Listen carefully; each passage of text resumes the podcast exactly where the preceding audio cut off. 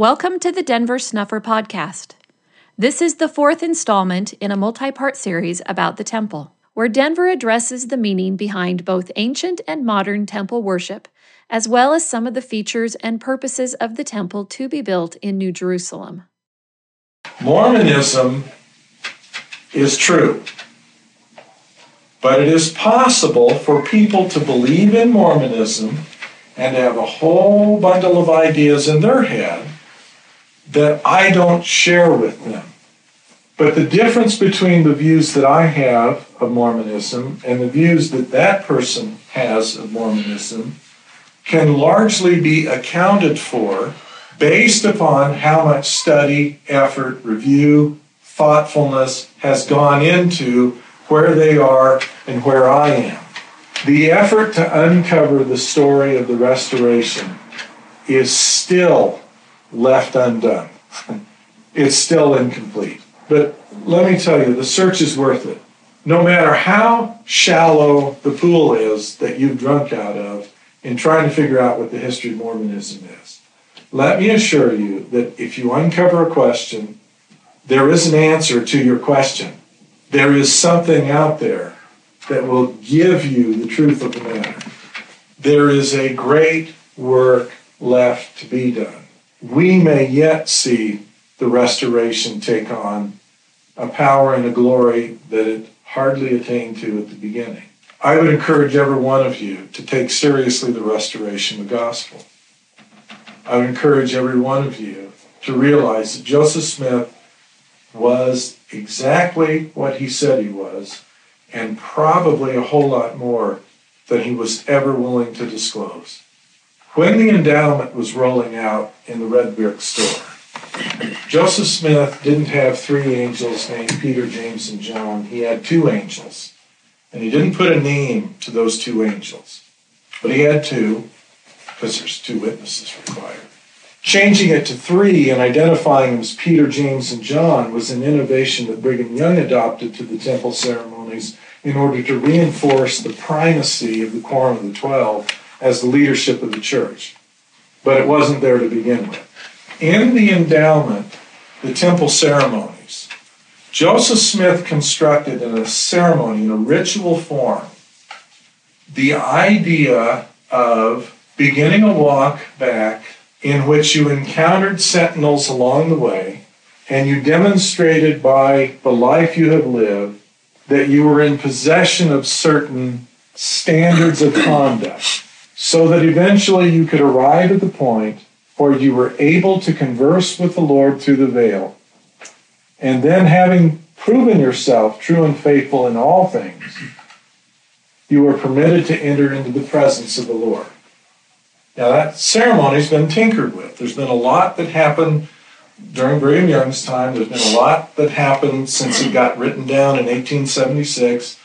The first revisions got done during the, the Smoot hearings in Washington, D.C., in order to conform the ceremony to the testimony that was given by the church president at the time.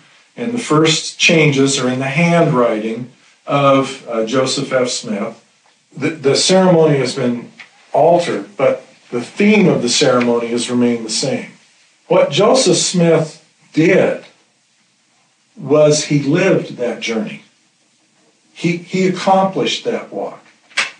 He made that pathway back to conversing with the Lord through the veil and then entering into the Lord's presence. He encountered those that were opposed to the walk. He encountered those that were encouraging of the walk. And if you want to know where the idea for the temple ceremony in the form that Joseph established it came from, all you have to do is read his letter when he was in exile. What do we hear? Glad tidings from Cumorah. Moroni, an angel from heaven, declaring the fulfillment of the prophets, the book to be revealed. The voice of the Lord in the wilderness of Fayette, Seneca County, declaring the three witnesses to bear record of the book. The voice of Michael on the banks of the Susquehanna, detecting the devil when he appeared as an angel of light. The voice of Peter, James, and John in the wilderness between Harmony, Susquehanna, and Colesville, Broome County. And again, the voice of God in the chamber of old Father Whitmer. And at sundry times and in divers places, the voice of Michael, the archangel, the voice of Gabriel, the voice of Raphael, and of divers angels from Michael or Adam down to the present time, all declaring their dispensations, their rights, their keys, their honors, their majesty and glory, and the power of the priesthood, giving line upon line, precept upon precept, here a little and there a little, giving us consolation by holding forth that which is to come, confirming our hope. That was what Joseph Smith lived. That was what he described the restoration as having included. That was what he attempted to turn into a ritual to be housed in the temple so that everyone in the ceremony could experience the same kind of angelic ministrants coming and talking to you and giving to you the obligation to live a higher life and then a higher life still and then yet another higher standard of conduct until at last you're purified sufficiently to come and embrace the Lord through the veil and upon embracing him through the veil, receive from him not a name, but a sevenfold blessing that stretches from time into eternity. Any of you who have been through the temple will realize that what goes on there is something that is very otherworldly, very foreign, very strange, very, very unusual. We don't, we don't typically see that level of ritual in the Mormon religion that's really relatively informal. But in the temple, it gets quite formal. It's because that was the process by which Joseph Smith learned about what went on throughout history. I give unto you who are the first laborers in the last kingdom a commandment that you assemble yourselves together, organize yourselves, prepare yourselves, sanctify yourselves, purify your hearts, cleanse your hands and your feet before me. Okay. What is the purpose of cleansing the hands? So that you do not handle anything that is unclean. How do you handle anything that is unclean? You go out and you meddle in stuff that isn't your prerogative to do. All of the unclean things in this world. All of the stuff that bogs you down. How do you get contamination primarily into the body. Your hands lead you on a keyboard. They lead you when you're paying. They're a manifestation of the cares that you have. You want clean hands? Change the things about which you care. When we had animal sacrifice, particularly when we had like industrial animal sacrifice in the courtyard of um, the Temple of Solomon and the Second Temple and then the Temple of Herod. You could not go into the courtyard where the animals were being sacrificed, even if you were only going to sacrifice a turtle dove. You could not go in there, and turtle dove, they just run the neck, and it's, it's relatively blood-free thing. You couldn't go in there and not get blood on your feet because the sacrifices that were going on were just dumping blood. Now they collected in bowls and they, they sprinkled on the altar. But you sever a carotid artery in any animal and you've got you've got spray. And the courtyard's a mess. And if you walk out into the courtyard, even for a, a modest sacrifice, and you walk back, you have blood on your feet. What is the blood representing? the sins of this world? How do you cleanse your feet? If you want your hands clean and you want your, your feet clean, then walk in the paths of righteousness. He leadeth me beside the still waters.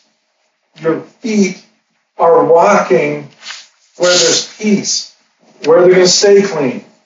And if need be, you can take a step or two into the still waters to make sure that the feet are clean.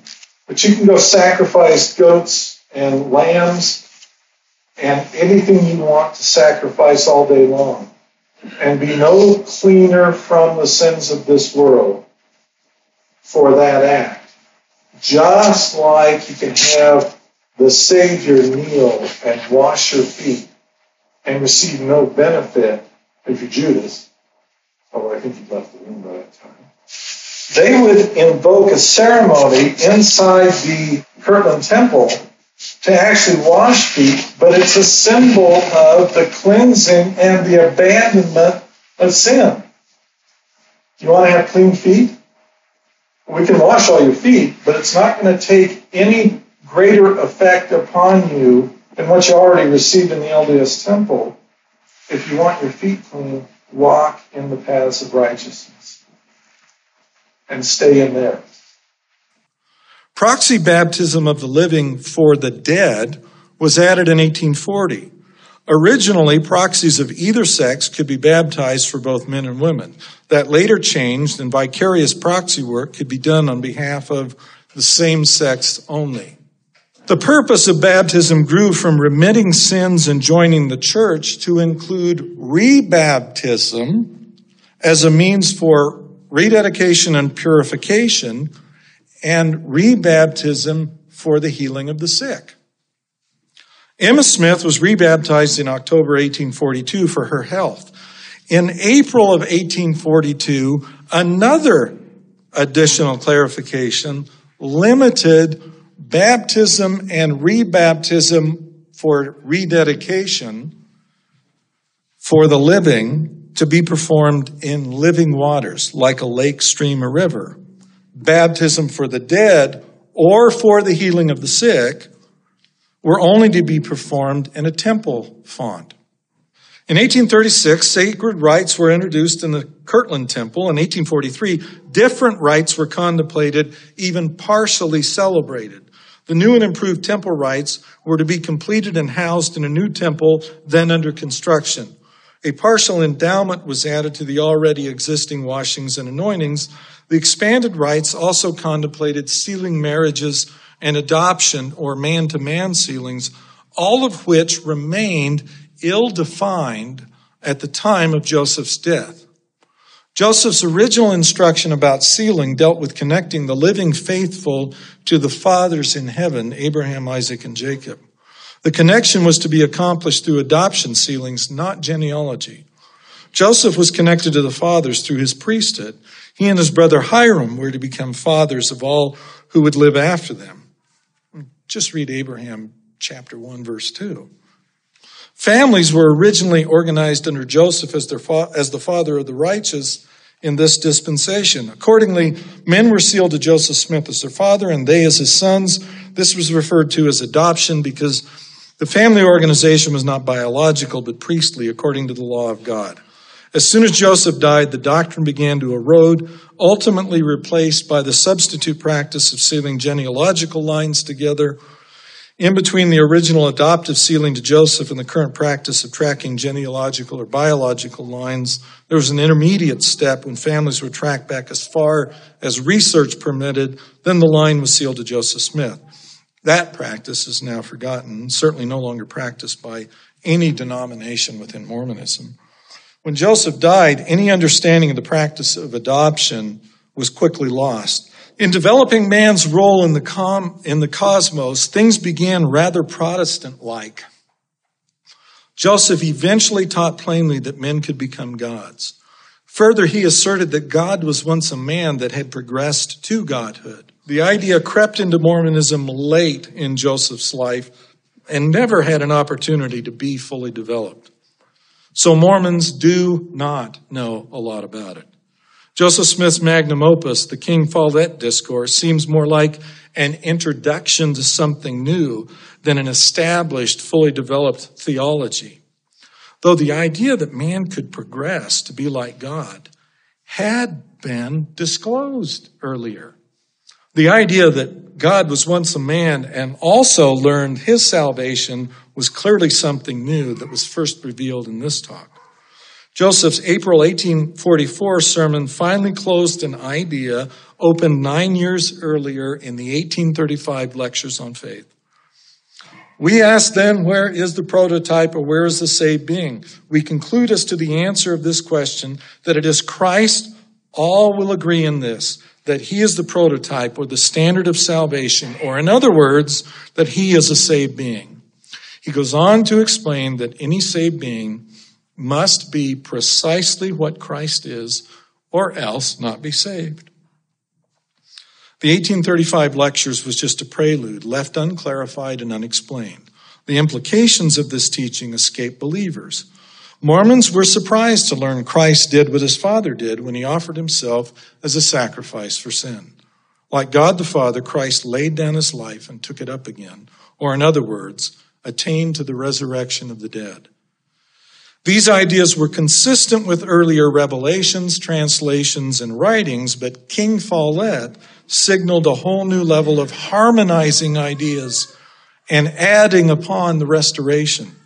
Because Joseph was killed less than three months later, the talk was left as the introduction of something much grander to follow.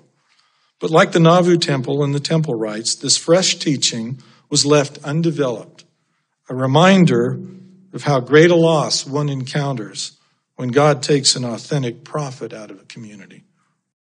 So, briefly, then, a temple is the Lord's house. It's not actually a temple unless he comes to, visits, and accepts it.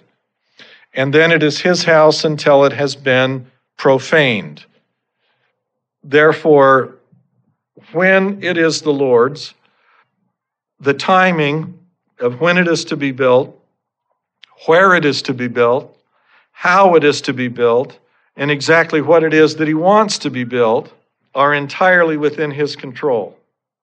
We don't have the right to select a spot. I mean, if you read carefully the word of the Lord in D&C section 124, he does say to the people in Nauvoo, the site that you have chosen for the building of the temple is acceptable. But remember that the Lord has everything in front of him, and therefore it's acceptable. In other words, yeah, that site will do, just like any other site you want to choose will do, given where I know you're headed. Given the end result of this, this massively stupid experiment that you've got underway at present, build a temple there, build it anywhere. It's acceptable to me. Go for it. Now, I want you to know something, the Lord goes on to say. If you will do it, and if you'll follow me, and if you'll do, if you'll meet the conditions, I will come there and I will not only make it my house, I will protect you. You will not be moved out of your place. I will be the one who establishes you in this spot, and I will protect and defend you, and this will become the corner of Zion. And he meant it when he made the promise. But again, he knew what was about to happen. He knew the hearts of the people that were involved. And it doesn't matter how eager or earnest Joseph or Hyrum were, it doesn't matter.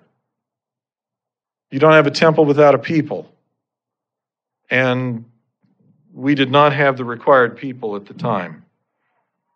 Now, our first obligation in, in donating and paying tithes is to take care of the poor. But there are fellowships I know that have accumulated money beyond their needs. And there are a group of women that are organizing and um, making the means available for gathering excess for the construction of a temple and I assume that eventually the means will be provided from among ourselves for the accomplishment of that work. I do believe that when the command is given, that the command to build a temple is not going to give us decades to respond. I think that when the command is given, we're expected to act with some dispatch to accomplish what has been requested of him. And so I am personally grateful that there is no command out there at present to do so, because I don't know how we would accomplish it. We're not supposed to do it in haste, but we're supposed to prepare every needful thing. And preparing every needful thing, we might we might be in a time when it's far more convenient to accomplish it now than it will be later under more pressing circumstances. There's an effort to collect funds for a temple project that, that transcends every group. Other than that one transcending each group project, there is no other general fund or aggregation of funds between fellowships. Each fellowship is independent in their own funds. There's no general fund collected even at these conferences. But conference sponsors may ask for donations to help defray the cost of a conference. That's up to them. The relief from the donations for the poor among you refers to the poor among the individual fellowship. If there's no poor among you, then excess donations should go to the temple, but they can be shared as your fellowship determines by common consent. And that's up to you using your common consent. When a temple exists, there will be a box in the main courtyard where people can make donations. Donations to the temple will go for two purposes. First is maintenance and repair of the temple. But second, that fund, when that happens, in that time and those circumstances, is a general fund for the poor. And that fund can be called upon by any fellowship needing assistance with their poor. Anyone who is part of any fellowship is entitled to request for assistance from that access temple fund. There are entirely local and independent fellowshipping groups that are comprised primarily of family and friends, and that's the way that this has and will operate, with only two exceptions. First, conferences can be called that are area wide, region wide, or general. Everyone's invited to come to those. Those things operate in addition to local fellowships. And then, secondly, the temple by its nature is general and is the one place that involves all believers wherever they are located throughout the world. When the temple is functioning, there will be general conferences regu- regularly conducted there. It should be expected also when the temple is fully organized and operating that there will be festivals or feasts that will be observed. Whereas in the present state of things, such things are not yet expected observances. I don't think the Lord cares whether you want to practice or not. That would be up to you. But the Lord has plans for a temple that go beyond what you might associate typically with the temple from some of your past experiences. Funds that are donated to build the temple um, are going to be fully transparent. At present, the GoFundMe site is public and the funds donated there are open and public. But in time, every cent that is donated will be fully accounted for. The Lord requires a record of donations and expenses. They're supposed to be gathered and ultimately maintained at the temple and be open for inspection. And I expect will be disclosed at some point online when the full accounting can be made. Now, I want to refer to a verse and refer to this verse in the context of the temple. Apply these words solely and exclusively for a moment to the temple. Do not expect to eat the bread or wear the garment of the laborer in Zion. If you oppose the work, if you stay your hand, if you refuse, and others do the labor, don't expect to eat the bread or wear the garment. Now, there is the spirit of Elias, there is the spirit of Elijah, and there is the spirit of Messiah. These three great spirits unfolded in the work of God in the generations of man in a steady descent. And they will be likewise inverted like a chiasm and return in an ascent, so that at the end it will be as it was in the beginning. That same priesthood, which was in the beginning, shall at the end of the earth be also, was the prophecy that Father Adam gave. Enoch quoting Adam, Moses quoting Enoch, the prophecy being contained in the book of Moses, or soon in the book of Genesis. the first spirit was the spirit of Messiah. Adam dwelt in the presence of God. Adam represents that original fullness. Adam was the first man. Adam received instructions and spoke to God face to face. He dwelt in a temple from which he was cast out, but he dwelt in a temple. And therefore, Adam represents the spirit of Messiah. The spirit of Elijah is represented by Enoch, who, when the earth was threatened with violence, and men were to be destroyed because of the wickedness upon the face of the earth, was able to gather a people into a city of peace and to have the Lord come to their city of peace and remove them from the coming violence and destruction. He is a type of the spirit of Elijah because Elijah would likewise later ascend in the fiery chariot into heaven. He is a type of the spirit of Elijah because it is the spirit of Elijah and that ascent into heaven that must prefigure the return of the spirit of Messiah in the last days in order to gather a people to a place that God will acknowledge, will visit, and will shield from the coming violence that will involve the destruction of the world.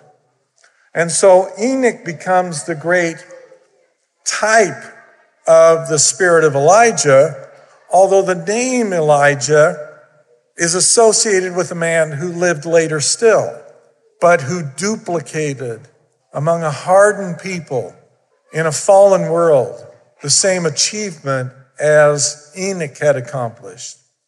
Albeit Enoch did so with a city, and Elijah did it as a solitary ascending figure, yet it will be Elijah and his spirit, which in the last days will likewise prepare a city for salvation and preservation. And then there is the spirit of Elias, which is represented by Noah, in which everything that had gone on before was lost, things begin anew, and Noah begins a ministry of attempting to preserve what was before by preaching repentance. And so Noah, as the messenger or the Elias, bears testimony of what once was. Well, in the end, before the Lord's return, these same three spirits need to have been brought into the world in order for the completion of the plan that Adam prophesied about and that was in the heart of the Lord from before the foundation of the world. The spirit of Elias declaring the gospel has to come again into the world, and it did in the person of Joseph Smith and in the message that he brought and in the scriptures that he restored, and in the message and the, um, the practices that he was able to bring about, however short lived that success may have been. Elias and the spirit of Elias came through Joseph Smith into the world. We have yet to take the spirit of Elias seriously enough to move on to receive something further. But we are now facing a crossroads in which it may be possible to restore again and continue the work and move forward. Moving forward successfully, however, will require the spirit of Elijah. This time, the spirit of Elijah is not to prepare a people so that they might ascend into heaven, but instead to prepare a people so that those who come will not utterly destroy them. There must be a people prepared to endure the burning that is to come. Just as Enoch's people were prepared, shielded, and brought worthy to ascend so as not to be destroyed by the flood, the spirit of Elijah must prepare people in order for them to endure the day that is coming that shall burn the wicked as stubble. That will be people living in a place of peace, and they will be the only people who are not at war one with another. They will be people who accept a body of teachings and allow them to govern their daily walk, both with each other and with God, so that they receive commandments, not a few, and revelations in their day. Because that is what the people of Zion must necessarily be willing to do. We are promised that one will come who will be part of Jesse and part of Ephraim, who will set in order, whose identity will be established by the work accomplished and not by the foolishness of prideful claims made by someone who's done nothing. If the work is done, once it's completed, you might be able to guess. But any fool can run around claiming themselves to be whatever their peculiar schizophrenia allows them to claim. The third spirit that is to return, is that spirit which was in the beginning. It is the spirit of Messiah. This time, the Messiah himself. This time, he will come to his house. He will dwell there. Everything must be prepared in order for Messiah to return. And so, in the end, as it was in the beginning, Adam being a type who represents dwelling in the presence of God or the Spirit of Messiah, in the end, it will be Messiah himself who returns to dwell among a people who are prepared. This is a chiasm. It's returning to the beginning as the work of the last days walks backward in time to the point where it all began. Elias goes before to prepare for a greater work that is coming after, just as the Aaronic ordinances go before.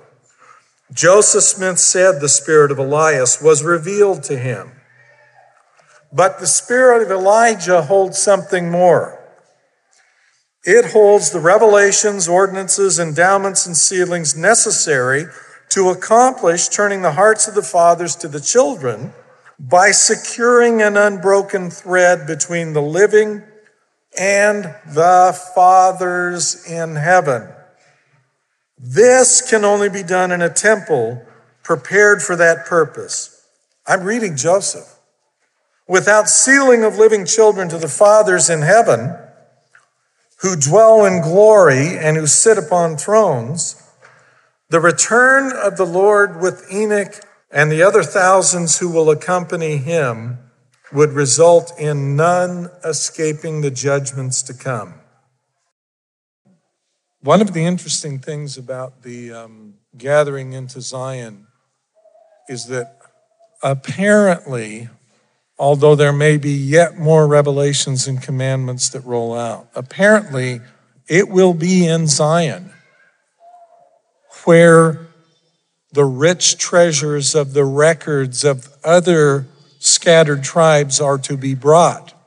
in order for that information or body of material to be reclaimed. If the revelations and the prophecies are correct, the records of the Jews and the records of the Nephites, they get gathered, and they are the first. But eventually there will be many others that get gathered in. Um, the description that's given of bringing the rich treasures unto the children of Ephraim in the everlasting mountains is a description of bringing them into the place that will be built by a covenant people who have the legal right to the land. And first of all, I believe we could choose as a people a place to build a temple and we would get exactly the same response that we see in the Doctrine and Covenants that was given to Joseph when the Nauvoo temple began. The site that you have selected is acceptable to me. And we probably reached exactly the same conclusion. I will not, therefore, choose a site.